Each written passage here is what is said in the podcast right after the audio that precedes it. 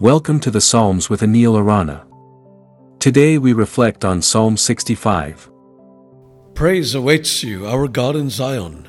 To you our vows will be fulfilled.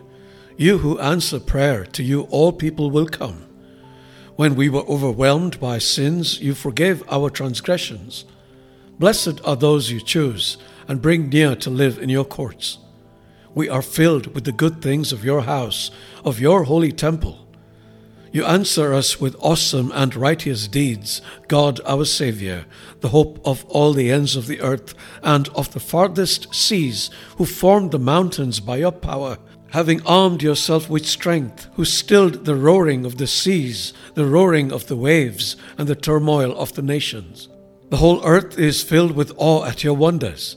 Where morning dawns, where evening fades, you call forth songs of joy.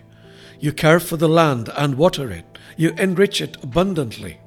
The streams of God are filled with water to provide the people with grain, for so you have ordained it. You drench its furrows and level its ridges. You soften it with showers and bless its crops. You crown the year with your bounty, and your carts overflow with abundance. The grasslands of the wilderness overflow. The hills are clothed with gladness. The meadows are covered with flocks, and the valleys are mantled with grain. They shout for joy and sing.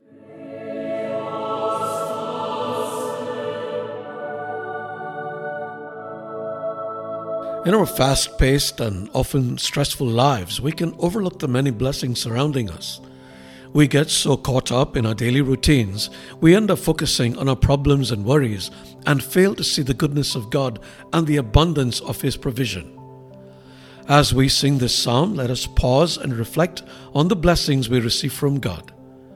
David begins by praising God, saying, Praise awaits you, our God in Zion.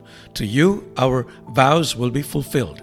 He then goes on to describe how God's blessings are evident in nature, from the fertile lands and fruitful harvests to the abundant rains and provision for all creatures. We can, unfortunately, miss all this rushing from one place to another and one thing to another. As the saying goes, we must take time to stop and smell the roses. In his letter to the Ephesians, the Apostle Paul encourages us to be grateful, saying, Sing and make music from your heart to the Lord, always giving thanks to God the Father for everything in the name of our Lord Jesus Christ. Elsewhere, Paul tells us to give thanks in all circumstances, which means that it isn't only the good things we need to be grateful for, but also the not so good things. Why?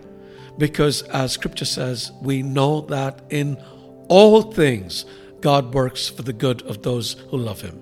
And if we love God, we can be assured that he will make good come out of the bad. So let us cultivate gratitude in our lives. Let us pause to appreciate the blessings God has bestowed upon us, big and small. And as we do so, may our hearts overflow with thanksgiving, leading us to live each day with a deeper awareness of God's presence and provision in our lives. God bless you. Gratitude is not simply an optional attitude, but an essential part of our Christian walk.